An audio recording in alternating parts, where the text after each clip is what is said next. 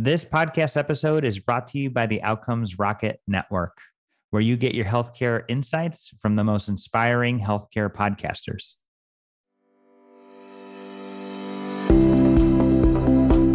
Welcome to the Marketing Mondays podcast, where we explore how we can make your offering stand out in the health and wellness space. Through conversations with thought leaders and innovators in health and wellness marketing, we'll discuss marketing best practices, case studies, and innovative ideas to help scale your business and grow revenues with impact. I'm excited to be your host. My name is Andrea Borcha. I'm a fractional CMO and owner of the Dia Creative Marketing Agency.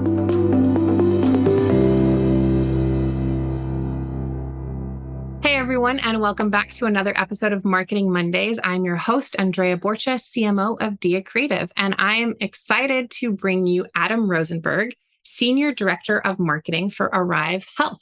Thanks Great for being on the podcast. Yeah, I'm super excited. So let's start off by really simple like, what is Arrive Health? Who's your target market? And how do you fit into the giant healthcare landscape?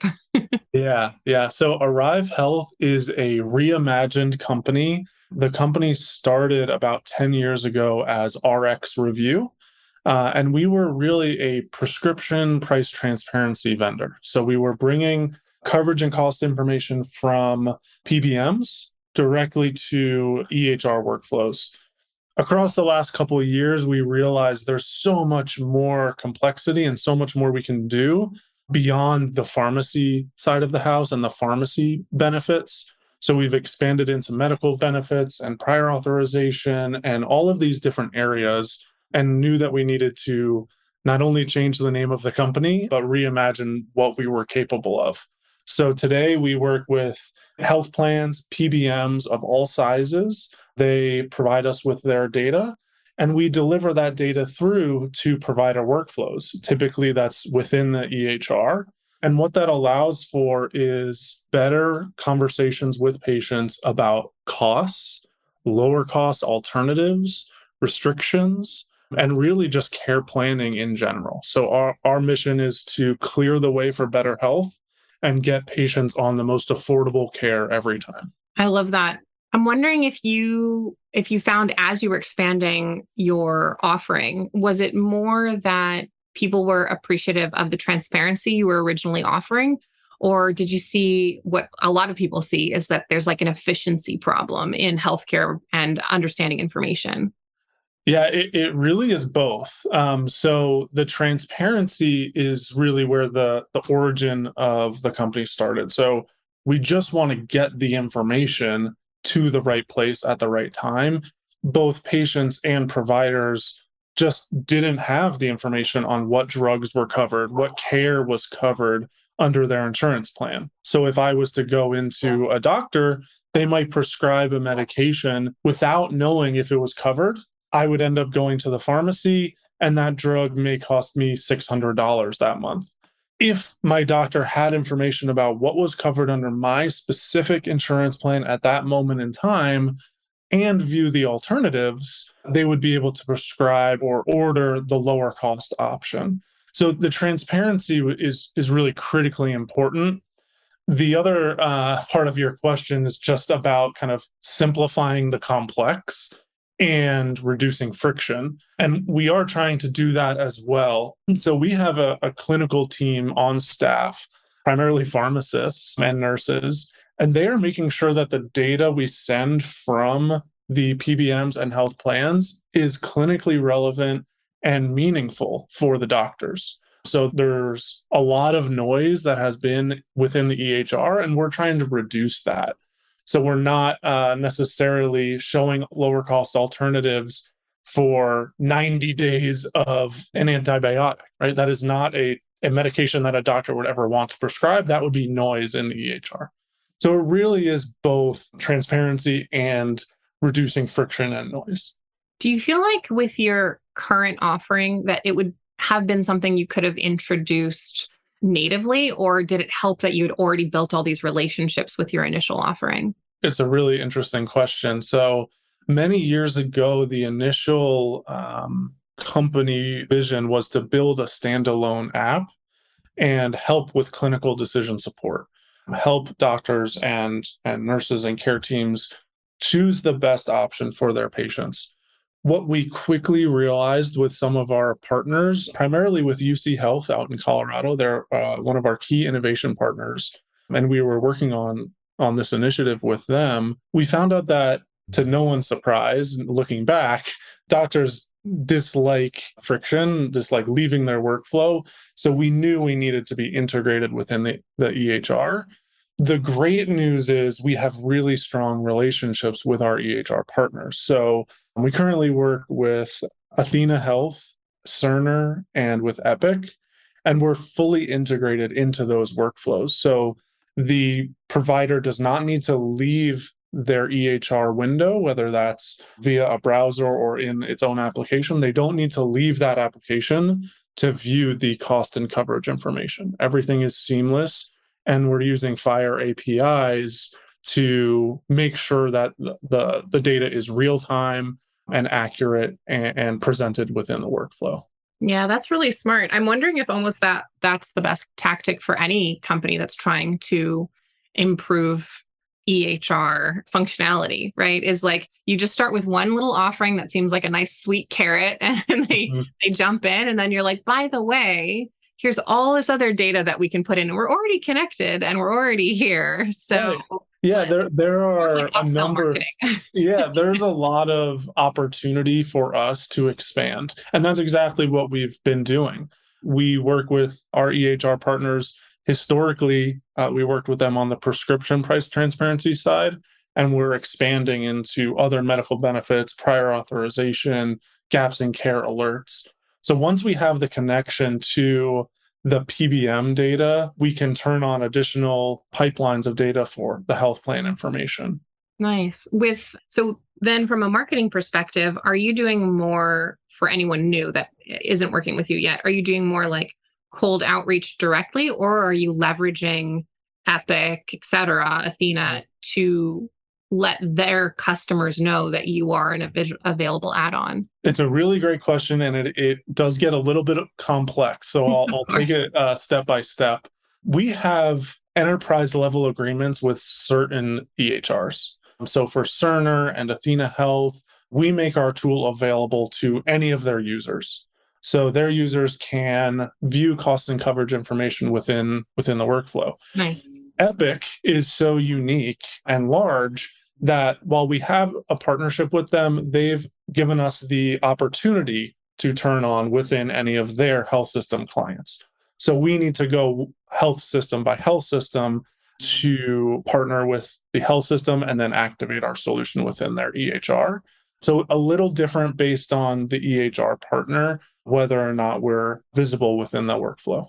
Interesting. So with these individual health systems, how do you approach that? How do you figure out like what how do I open the door? How do I know the right marketing messaging that's going to work? Mm-hmm. Are you finding it's similar for all these health systems or do you have to build unique for each health system? Yeah, it's been really interesting. So, across the last three years, as we've developed our brand and transitioned to kind of broader price transparency, coverage information, and, and presenting it within the workflow, we've really needed to distill our messaging for the various audiences that that applies to. We'll always start with, or have always started with prescription price transparency. It's the most simple for people to understand. There's clear value. Um, a lot of health systems have relationships with in-house pharmacies or PBMs or payers, so that area is is the most straightforward for us. Um, and we have messaging specifically for chief pharmacy officers, directors of pharmacy, those who oversee kind of the pharmacy workflow and operations that being said, um, the other people typically get involved because there's installation within the EHR. So often a CIO is involved. And then often uh, someone over the medical informatics or just the medical team in general is involved because there is a training component. We display the cost and coverage information automatically, but there are one or two additional clicks that are needed to to switch the medication from a high cost option to a low cost option. So there needs to be buy-in from a lot of different stakeholders um, to make sure we're kind of pushing our pursuits uh, across the finish line and making sure we can activate the solution successfully.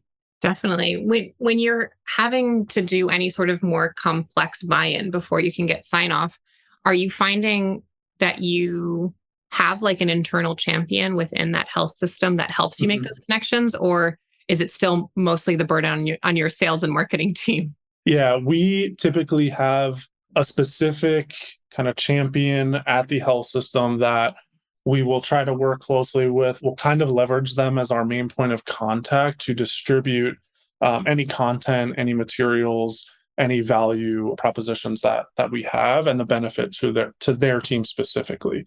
What we're trying to move toward is involving more people who might be involved in the buying committee earlier in the journey.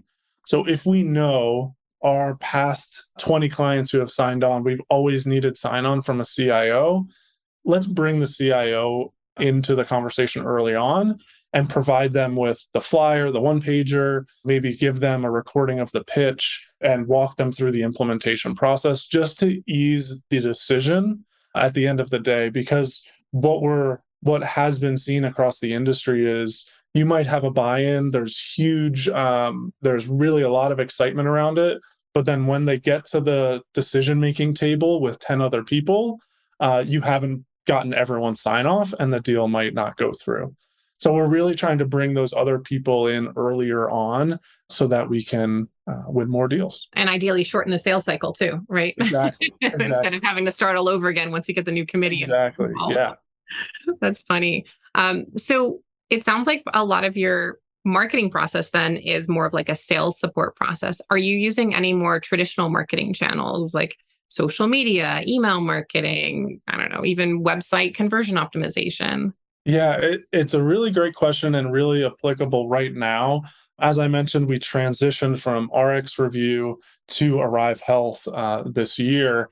And I think what that has required of the marketing team is to support sales, um, really make sure the content is in a good spot, make sure our messaging is really aligned. That doesn't mean that we've forgotten about the general marketing tactics that everyone is familiar with. So we attend a good number of conferences uh, every single year, both higher level CEO level conferences, but also regional conferences have been really beneficial. But yes, we're doing organic social media, paid advertising on LinkedIn, Google. We're also doing email marketing. We use Salesforce and Pardot for that, and a number of other things, right? To just make sure our brand is out there and people are familiar with us. I always kind of go back to something I heard a decade ago at this point. It takes seven to to whatever 15 times for someone to see your brand or to uh, see a message before they really engage. So we don't want to just put our brand out there and set it and forget it. We want to people we want to be in people's inboxes, be where they are in terms of healthcare news sites and advertising, but then the sales team can really drive the, the opportunity home. Right. You become something that's just inherently in their brain and they don't know how. And so when your sales team reaches, out like, oh, yeah, I've heard, I've heard of exactly. Arrival. Well, let's yep. talk. Um, have there been any interesting surprises that you've seen that actually worked really well across those marketing channels? Something that really stood out? So, LinkedIn advertising has been really interesting across the last couple months. Uh, we redesigned all of our ad assets. So, new colors, new logo, new branding, new messaging. And we added more specific targeting into LinkedIn advertising. So, like I mentioned before, we have the supply side of our network, which is the health plans and PBMs, and the demand side, which is our health systems and EHR partners. We've added in specific accounts that we want to send these ads to. So we're still measuring how many clicks we get, how many impressions we get, um, and how many form fills we get. But just the overall engagement from these specific accounts is really interesting and what the big topic is that I've heard this year and across the last couple of years in healthcare marketing is uh, intent data and knowing which accounts are important to reach out to at, at a specific time. And LinkedIn can be a huge part of that because we know a specific health system saw our ad 500 times and 12 people clicked right so we know exactly that that account could be high priority for our sales team so we're, we're leveraging linkedin not only to get our message out there but also as a signal for intent data that's super cool i, I love that uh, healthcare marketing is getting to the point where we can finally start using that kind of health marketing data as yeah. well as like e-commerce companies have been using it for the last 15 right. years right? right so when you're doing that then are you also like mapping out the user journey in the sense of like marketing touch points? So you know uh, yeah like linkedin ads now that you can see specifically that company like does that fall pretty early on in their journey with you or do you just kind of keep hitting them even while you're like in committees later on? Yeah so we're very much in the early stages of building out the alignment between marketing and sales in regards to the journey that a prospect might go through so we, we talked about content a little bit earlier. My plan for the rest of this year, uh, especially because we've rebranded everything, we kind of have to redesign a lot.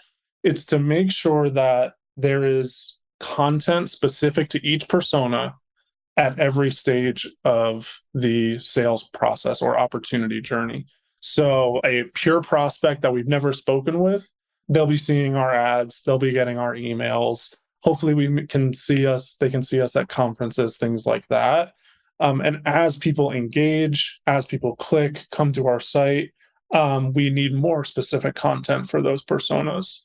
And it could be blogs webinars uh, infographics things like that. And as you're probably aware demos and other sorts of content as you get further down the funnel. So we're still building out that process of who should be receiving what and when but we're definitely on on our journey there. That's going to be a lot of fun to dig into with all that analytics and yeah. So conferences now are coming back and they're coming back yeah. strong from what i can tell. Yeah. Uh, are you uh, have you done anything interesting there to like grab people's attention? Because you know a lot more people are coming out. There's a lot more booths than there used to be. Yeah um conferences comes up in in a lot of our conversations uh, internally we're really trying to figure out the best approach. We've been involved just this year in some larger events like HIMSS and Vive and, and, and HLTH, where there's tens of thousands of people and we're trying to make a splash. And we've been involved in much smaller events where it's a very targeted, focused group of, of audience members. We have personally found value um, in events that are very targeted in topic or group. Um, so we're, we're involved in a, a, pharmacy collaborative, and there's maybe only 20 or 30 attendees, but we have one on, we can get one on one time with all yeah. of them. Um, so that type of interaction is incredibly valuable for our commercial team. Regional events we're starting to look into as well. Um, if if you know there's three or five states where there's kind of a central grouping of hospitals or EHR vendors or plans, even, we can try and attend those to get better penetration in that area. I think that the key to all of the conferences that we've been to is do your homework. do whatever you can to get the registration list. Without it, you're kind of just flailing about trying to meet with people. I know a lot of salespeople are social, but it, you don't have any idea who might be there. So some of the larger conferences like HIMSS or HLTH, where we get we're a sponsor, so we get the registration list. We at least know which accounts and which contacts we want to try and meet with. That makes such a difference. It does sound like you make a lot more impact in getting involved in lots of micro communities rather than the macro. Uh, and the macro is more of like you still have to hunt down to a smaller grouping. Yeah, I think micro marketing. It, it's uh, that's funny you bring that up. It's a term that came up in a call I had recently about specific accounts and marketing to one-on-one accounts at a specific moment in time. Maybe an account is in a health system is in the news for a particular reason. You reach out to them specifically that day. So I consider that micro marketing or one-to-one marketing. I kind of think the larger events are a great brand awareness play your brand could get in front of 5,000 people, but you're never certain those 5,000 people are the right person or they're going to remember your name or your or your brand or know who to go to or know exactly what you do. Um, we've had digital signage at events. We've put bags in the or put items in the giveaway bags. We've done all sorts of things, but it's really hard to quantify the uh, return on those things. So we're thinking of pulling back in that area a little bit, trying to get a much more relationship driven approach to our events. So we know who's going to be there. We have goals of who we want to meet with, and we can really measure that um, after the conference is over. Yeah, conversations are so much more powerful than tchotchkes. Although yeah. I'll admit that I absolutely love getting like little keychains and T-shirts and things all the yeah, time. I, I do like have some things. I have some things on my desk. I have someone gave me a light bulb, oh, uh, which is cool, like a Wi-Fi light bulb. I have a lunchbox. yeah. so there's there's lots of cool things you can give out, but again, I don't know if it really makes me want to buy uh, or partner with them. You're just like that. You're now you're just a cool thing that's sitting on my desk for a little while. I yeah. appreciate it until I give it away to someone else. Yeah, exactly. Um, so overall, uh, where do you see healthcare marketing going? Do you see any major changes and shifts in the next, uh, you know, two to five years, ten years, maybe? Yeah. Uh, so I I attended an ABM, a B two B ABM conference uh, a couple weeks ago, and it was not healthcare specific. It was all industries, and it was fascinating. The things that other industries are able to do in terms of targeting and leveraging intent data uh, and really getting in front of the right audience at the right time that really excites me and but i think healthcare lags a little bit i mean there's a lot of complexities in healthcare as everyone knows but i think getting in front of a buying committee at a hospital or a health system or a health plan it's just incredibly difficult a health system could have 10,000 employees and five matter and it a lot of these ABM companies say that they can get get your ads in front of the right people or get your messaging in front of the right people. And I think some healthcare organizations have been able to be successful with them. But I think there's going to be this evolution over the next couple years where we're truly able to advertise to the right people, get all of the right people in the buying committee involved in the conversation sooner and really progress opportunities through the pipeline in a more strategic way. Instead of healthcare is and will always be relationship driven but you can't just rely on a relationship with one person. You need to involve the group and we need to figure out how to do that uh, a little bit more efficiently yeah, and even prep your internal champion to be more successful because you've integrated better and you've already had a couple of touch points. Right. Yeah, that I think better in- integration of the data. Honestly, I mean, in healthcare, better integration of the data is what we're all striving for anyway with our solutions. Exactly. um, so might as well bring that into the marketing. Well, cool, Adam. That is awesome. I had a lot of fun talking. If there's any, uh, where can people find more information about Arrive Health? Yeah, so arrivehealth.com is the website, newly designed website. So check it out. Congratulations. Um, and we're also on LinkedIn. So you can follow us there.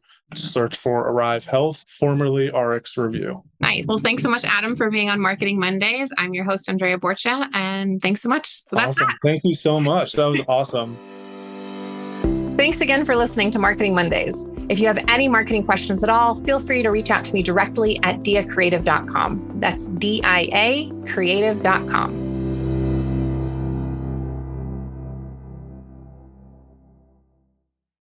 This episode was brought to you by the Outcomes Rocket Network. We hope you enjoyed it. If you did, make sure you leave us a rating and review, subscribe, and let us know what you're looking for.